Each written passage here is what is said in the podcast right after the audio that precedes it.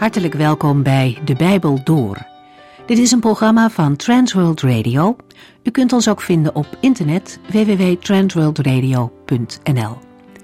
De Bijbel Door is een radioserie die in vijf jaar tijd door de hele Bijbel gaat. Van Genesis tot Openbaring, van kaft tot kaft.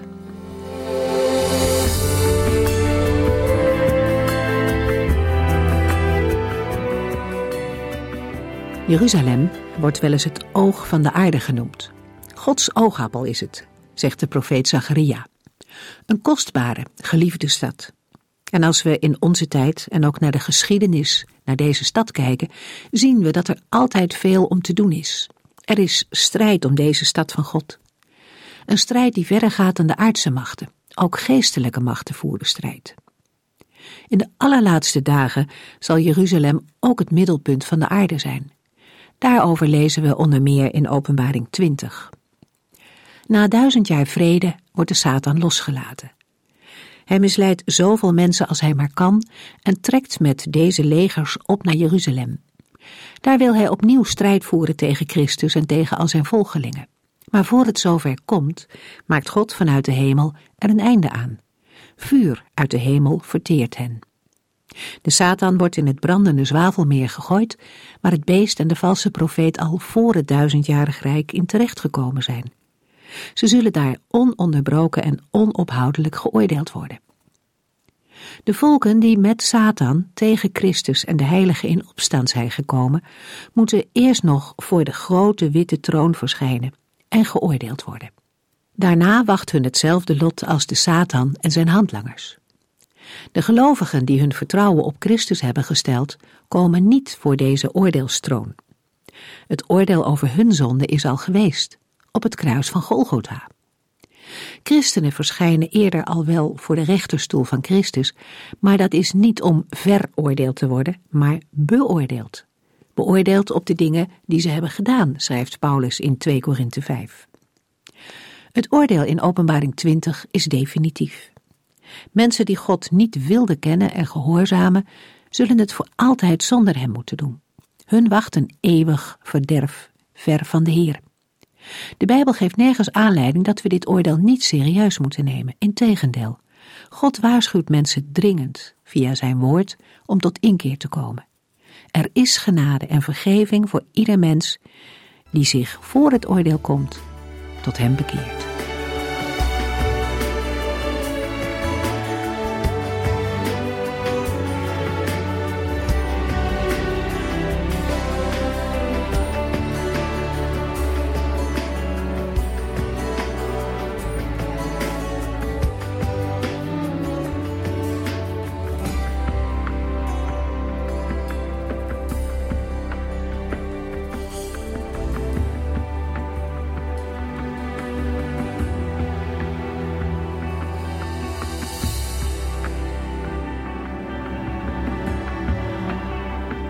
De vorige uitzending lazen we dat alle doden voor het gericht van God zullen verschijnen om te worden geoordeeld.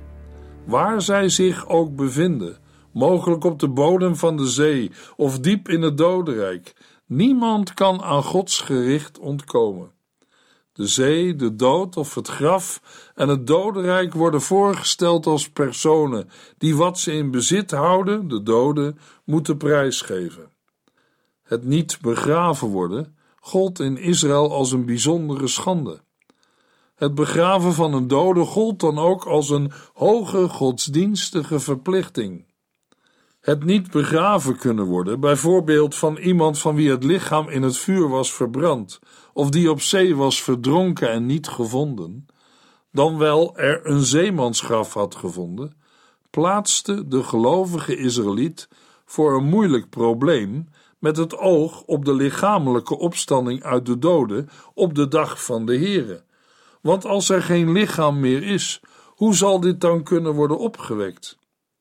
De apostel Johannes geeft er in het Bijbelboek Openbaring geen antwoord op.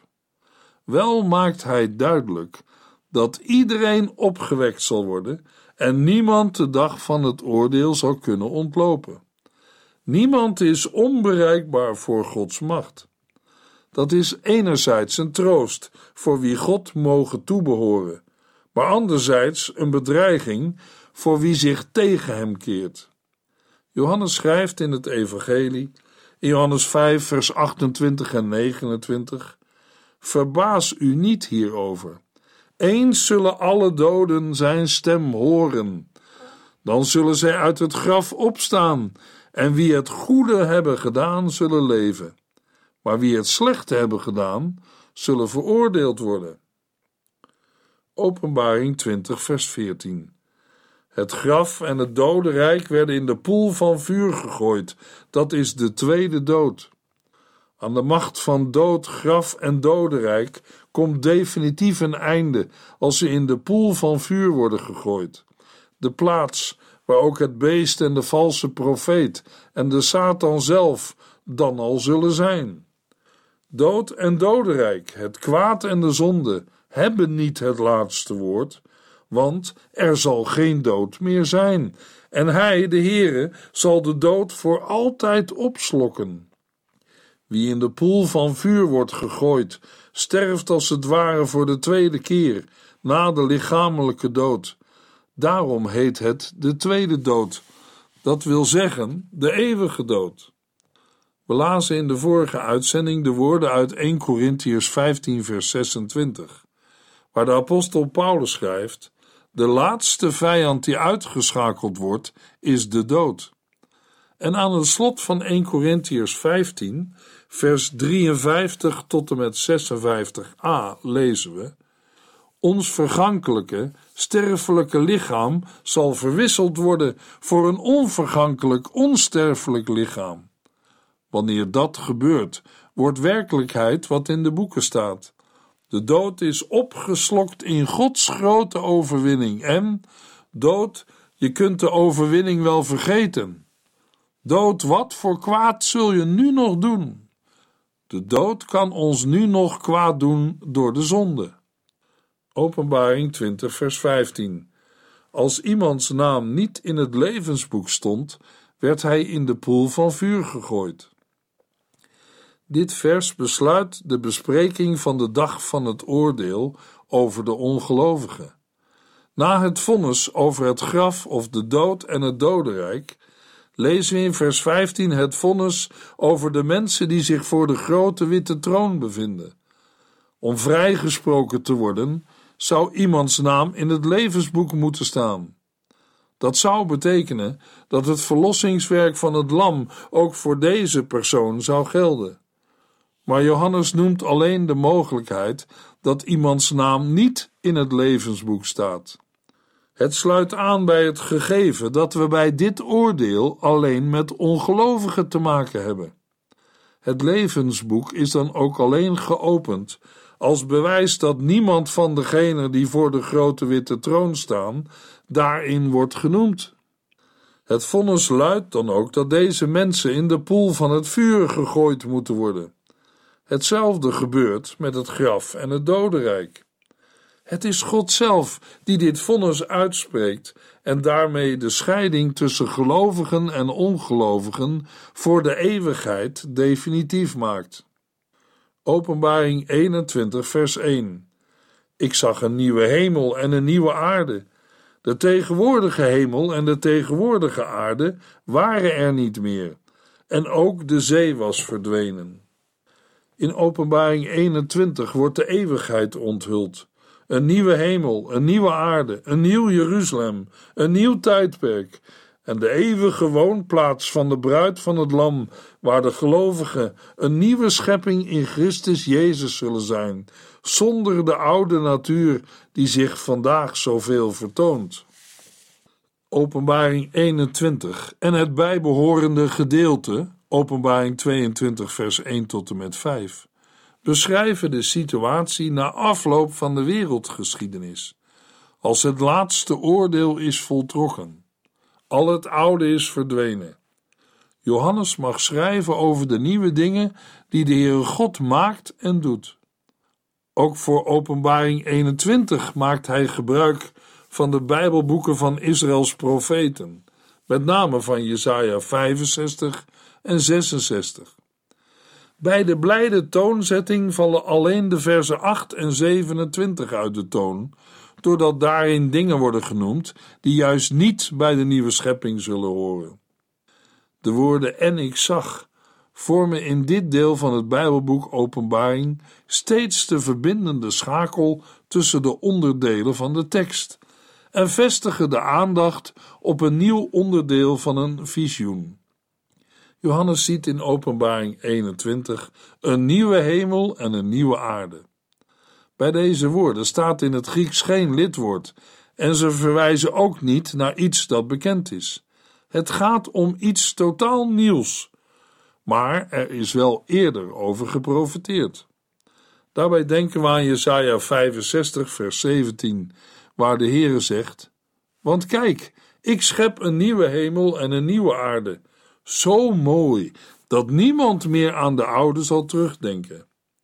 En een hoofdstuk verder in Jesaja 66 vers 22 zegt de Heere tegen Israël: Zo zeker als mijn nieuwe hemel en aarde zullen bestaan, zo zeker zult u voor altijd mijn volk zijn, met een naam die nooit zal verdwijnen. Ook in het Nieuwe Testament lezen we gelijksoortige woorden, bijvoorbeeld in 2 Petrus 3 vers 13, waar Petrus schrijft: Maar waar wij eigenlijk naar uitkijken, dat zijn de nieuwe hemel en de nieuwe aarde die God beloofd heeft. Daar zal alles goed en rechtvaardig zijn. Er zijn in het Grieks verschillende woorden waarmee iets nieuws kan worden aangeduid. Anders dan het Griekse woord neos, wat nieuw of jong betekent, en dat voornamelijk te maken heeft met tijd, en dan betekent nieuw in de zin van recent, heeft het Griekse woord dat in Openbaring 21 voor nieuw wordt gebruikt, namelijk kainos, primair betrekking op vorm en kwaliteit. Het houdt in de eerste plaats nieuw in, in de zin van pas ontstaan of gemaakt, en het wordt gezegd van nieuwe soepele wijnzakken, nieuwe kleding of een nieuwe jas en een nieuw graf. Daarnaast is het ook nieuw met de nuance van tot hiertoe onbekend, zoals een nieuwe leer, een nieuwe naam, een nieuw gebod, nieuwe tongen of een nieuw lied. Vervolgens betekent kainos nieuw in de zin van het oude vervangend. En als zodanig beter dan het oude. Dit geldt wel in het bijzonder voor datgene wat samenhangt met het verlossingswerk van Christus. Zo moeten we het woord kainos verstaan als het gebruikt wordt voor het nieuwe verbond, de nieuwe mens, een nieuwe schepping, de nieuwe hemel en de nieuwe aarde. In Openbaring 21, vers 5 horen we zelfs hoe God zegt dat Hij alle dingen nieuw maakt. Anders dan in het geval van Neos drukt Kainos uit dat iets nieuw blijft. Tegenover Kainos staat meestal Palaios, wat oud of verouderd betekent, terwijl Neos een tegenstelling vormt met Archaios, wat uit vroeger tijd of oud betekent. In Openbaring 21 duidt het woord nieuw vooral op de hoge kwaliteit van de hemel en de aarde die de Heere God zal maken. Op basis van dit vers alleen zouden we kunnen denken aan een totaal nieuwe creatie van de Heere, waarin niets van het bestaande is terug te vinden. Maar een vergelijking met vers 5 maakt duidelijk dat het eveneens mogelijk is dat de Heere God de bestaande dingen totaal zal vernieuwen. Het feit dat niet alleen de aarde, maar ook de hemel wordt vernieuwd, benadrukt dat heel de geschapen werkelijkheid door de Heere vernieuwd zal worden. Niets wordt uitgezonderd. Dat de tegenwoordige hemel en de tegenwoordige aarde niet meer bestaan, bleek al eerder. Enigszins verrassend is de toevoeging en ook de zee was verdwenen. Deze woorden mogen letterlijk worden opgevat. Ze geven het radicale verschil aan tussen de nieuwe scheppingsorde en de oude gevallen wereld. Maar de zee heeft ook een symbolische betekenis en wel een negatieve. De zee werd in het Oude Testament en de Joodse overlevering gezien als een bron van gevaar en chaos, en zelfs als symbool van het dodenrijk. Verderop in Openbaring 21 en 22 worden nog meer negatieve dingen genoemd die niet meer aanwezig zullen zijn in de nieuwe schepping, namelijk geen dood, geen verdriet, geen rouw of pijn. En er zal niets meer zijn waar een vloek op rust, en er zal geen nacht meer zijn. Openbaring 21, vers 2. Ik zag de heilige stad, het nieuwe Jeruzalem, uit de hemel naar beneden komen, bij God vandaan. Ze zag er feestelijk uit, als een bruid die zich mooi heeft gemaakt voor de bruidegom en hem opwacht. Het visioen dat Johannes ontvangt over de nieuwe schepping concentreert zich op de verloste mensen en hun woonplaats, die aangeduid wordt als de heilige stad, het nieuwe Jeruzalem. Dat deze stad er zou komen, was al eerder aangekondigd. In Hebreeën 11, vers 10 lezen we over Abraham. Abraham vertrouwde erop dat God hem zou brengen in de stad met de vaste fundering, waarvan God zelf de architect en bouwer is. En verderop, in Hebreeën 11, vers 13 tot en met 16, al deze mensen zijn in het vertrouwen op God gestorven, zonder te krijgen wat hun beloofd was. Ze hebben het alleen uit de verte gezien en waren blij. Zij kwamen er openlijk voor uit dat ze hier op aarde alleen maar gasten en vreemdelingen waren. En wie dat zeggen, maken daarmee duidelijk dat zij uitkijken naar een vaderland. Als ze hadden gewild, zouden zij naar hun vroegere land hebben kunnen terugkeren. Maar nee, zij verlangden naar een beter hemels vaderland. Daarom schaamt God zich er ook niet voor hun God genoemd te worden, want hij heeft een hemelse stad voor hen gebouwd. En in Hebreeën 12, vers 22 tot en met 24 lezen Nee, u staat voor de berg Sion en voor de stad van de levende God, het hemelse Jeruzalem, waar tienduizenden engelen wonen. U bent gekomen naar een feestelijke samenkomst van Gods oudste kinderen, die in het bevolkingsregister van de hemel staan. U staat voor God, die de rechter van alle mensen is, en voor de geesten van de mensen die volmaakt geworden zijn. U bent naar Jezus gekomen, die ervoor gezorgd heeft dat er een nieuw verbond tussen God en de mensen kwam. Hij heeft daarvoor zijn bloed gegeven, en zijn bloed roept om vergeving in plaats van om wraak, zoals dat van Abel. Openbaring 21, vers 2. Ik zag de heilige stad, het nieuwe Jeruzalem, uit de hemel naar beneden komen, bij God vandaan. Zij zag er feestelijk uit, als een bruid die zich mooi heeft gemaakt voor de bruidegom en hem opwacht. De naam Jeruzalem suggereert continuïteit met de bestaande wereld, terwijl de woorden heilig en nieuw wijzen op de vernieuwing die God daarin tot stand zal brengen. Heilig betekent zonder zonde en volledig aan God gewijd. Het woord wordt ook op andere plaatsen in de Bijbel gebruikt met betrekking tot Jeruzalem. Bijvoorbeeld in Openbaring 11, vers 2, waar we lezen: Maar meet het plein voor de tempel niet op, want dat is voor de vreemde volken bestemd.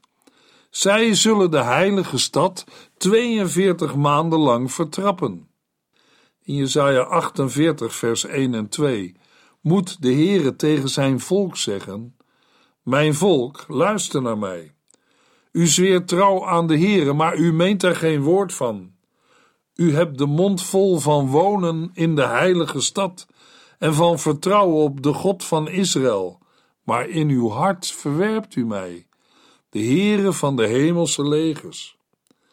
En in Matthäus 4, vers 5 lezen we in de NBG-vertaling van 1951 toen nam de duivel hem mede naar de heilige stad en hij stelde hem op de rand van het dak van de tempel. Het begrip stad, met muren en poorten, duidt in de oudheid onder meer op positieve zaken zoals onderlinge contacten, veiligheid en schoonheid. Dat mensen geen enkele rol spelen bij de bouw van het nieuwe Jeruzalem, wordt duidelijk uit het nadrukkelijke gebruik van de woorden: Ik zag de heilige stad, het nieuwe Jeruzalem, uit de hemel naar beneden komen bij God vandaan. Het nieuwe Jeruzalem daalt neer uit de hemel en komt bij God vandaan. De nieuwe stad is uitsluitend het werk van Gods genade.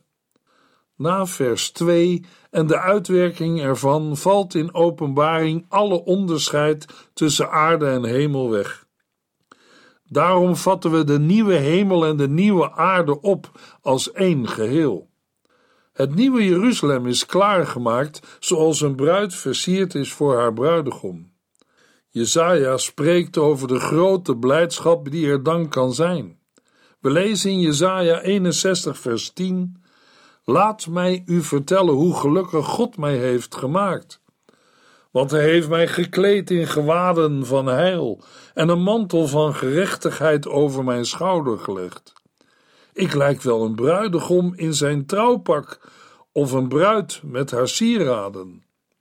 In Openbaring 21 wordt het bekende beeld gebruikt van de christelijke gemeente als bruid en de Heer Jezus Christus als bruidegom.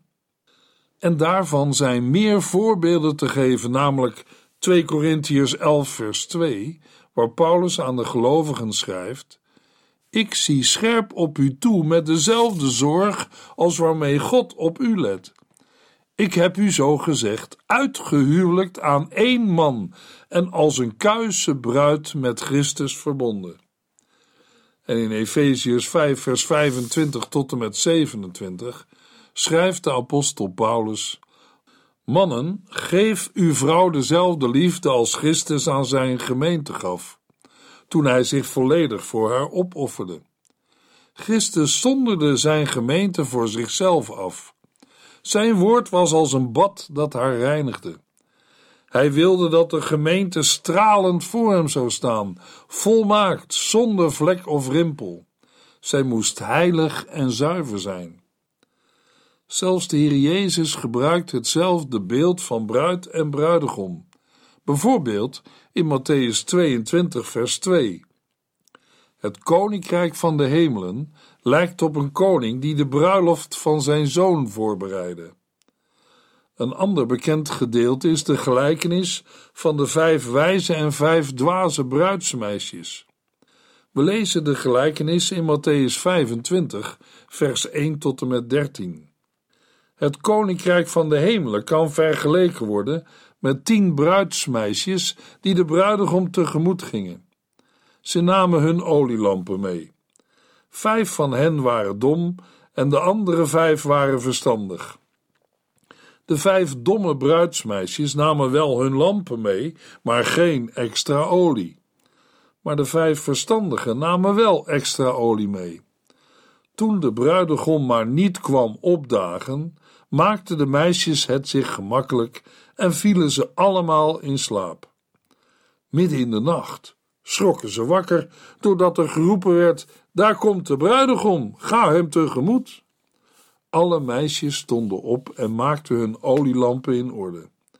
De domme meisjes vroegen de anderen om wat olie, omdat hun lampen uitgingen. Maar de verstandige meisjes antwoordden: Wij hebben niet genoeg voor ons allemaal. Jullie kunnen beter naar de winkel gaan en zelf olie kopen. Terwijl de domme meisjes vlug naar de winkel gingen, kwam de bruidegom. Hij nam de bruidsmeisjes die klaar waren mee naar de bruiloft en deed de deur dicht. Later kwamen de domme meisjes ook, maar zij konden er niet meer in. Heer, riepen ze, Heer, laat ons er ook in. De bruidegom riep terug: Ga weg, ik ken jullie niet. Wees daarom waakzaam, want u weet niet op welk moment ik terugkom. Zo mag deze gelijkenis ook een aansporing zijn om de bruidegom, de Heer Jezus Christus, altijd te verwachten. Openbaring 21, vers 2 maakt duidelijk: Ik zag de heilige stad, het nieuwe Jeruzalem, uit de hemel naar beneden komen, bij God vandaan. Zij zag er feestelijk uit als een bruid die zich mooi heeft gemaakt voor de bruidegom en hem opwacht. Bij de afloop van de geschiedenis zal God zijn kerk en gemeente, die nu in alle opzichten nog zo onvolkomen is, volmaakt en stralend hebben gemaakt. De gemeente als reine bruid staat dan in schril contrast met de andere grote stad in het Bijbelboek Openbaring, de hoer Babylon. In Openbaring 21, vers 2 wordt niet gezegd dat de stad en de bruid dezelfde zijn, maar dat lezen we later wel. Bijvoorbeeld in Openbaring 21, vers 9 tot en met 12, waar we lezen: Toen kwam een van de zeven engelen, die de zeven schalen met de zeven laatste rampen hadden uitgegoten, naar mij toe en zei: Kom, ik zal u de bruid van het Lam laten zien, zijn vrouw. Hij droeg mij in de geest naar een grote, hoge berg en liet mij de heilige stad Jeruzalem zien, die uit de hemel naar beneden kwam, van God vandaan. De stad schitterde met goddelijke pracht. Er kwam een gloed vanaf als van een zeer dure edelsteen, als van een kristalheldere diamant. De stad was omgeven door een brede, hoge muur met twaalf poorten, en bij elke poort stond een engel. Op de twaalf poorten stonden de namen van de twaalf stammen van Israël. Nu het grootste doorzicht naar de eeuwigheid in Openbaring 21 en 22 voor ons ligt, gaan we niet alleen van de tijd naar de eeuwigheid, maar ook naar een nieuwe schepping. Een nieuwe hemel, een nieuwe aarde en een nieuw Jeruzalem begroeten ons. De verloste gelovigen hebben al eerder verheerlijkte lichamen gekregen, net zoals de eersteling, Christus. Alle dingen zijn nieuw geworden. Een heel nieuw heelal suggereert nieuwe methoden en een nieuwe benadering van het leven. Nieuwe wetten zullen het nieuwe heelal regelen. Alles wordt anders. Ik noem een paar veranderingen die in Openbaring 21 en 22 worden geopperd. Er zal een totale afwezigheid van zonde, verleidingen en beproevingen zijn, en de aanwezigheid van de drie-enige God. Het nieuwe Jeruzalem, dat van God uit de hemel komt, is de nieuwe verblijfplaats van God, Christus en zijn gemeente. Er zal geen zonlicht of maanlicht meer nodig zijn, want zij wordt verlicht door de schittering van God en het lam is haar lamp. Er zal geen zee meer te vinden zijn. De zee beslaat nu ongeveer driekwart van het totale aardoppervlak. Er zal dan ook geen vis meer te eten zijn. Kennelijk zal de mens veel fruit eten. Maar daarover meer in de volgende uitzending.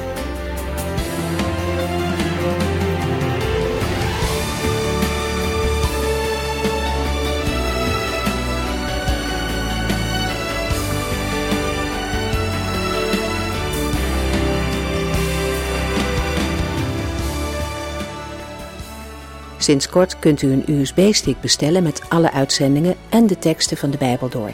Ons adres volgt in de afkondiging. En hier eindigt deze aflevering van De Bijbel Door. Een serie programma's van Transworld Radio. Wilt u ons iets vragen of meer weten? Dan kunt u altijd contact met ons opnemen. Bellen kan overdag met 0342 478432. Per post Transworld Radio, postbus 371, postcode 3770, Anton Johannes in Barneveld. En e-mailen kan ook. De Bijbel door at transworldradio.nl En natuurlijk ook via onze website transworldradio.nl Dit programma werd gepresenteerd door Cor Weda en Ike André. En namens iedereen die er nog meer aan meegewerkt heeft, graag tot de volgende keer.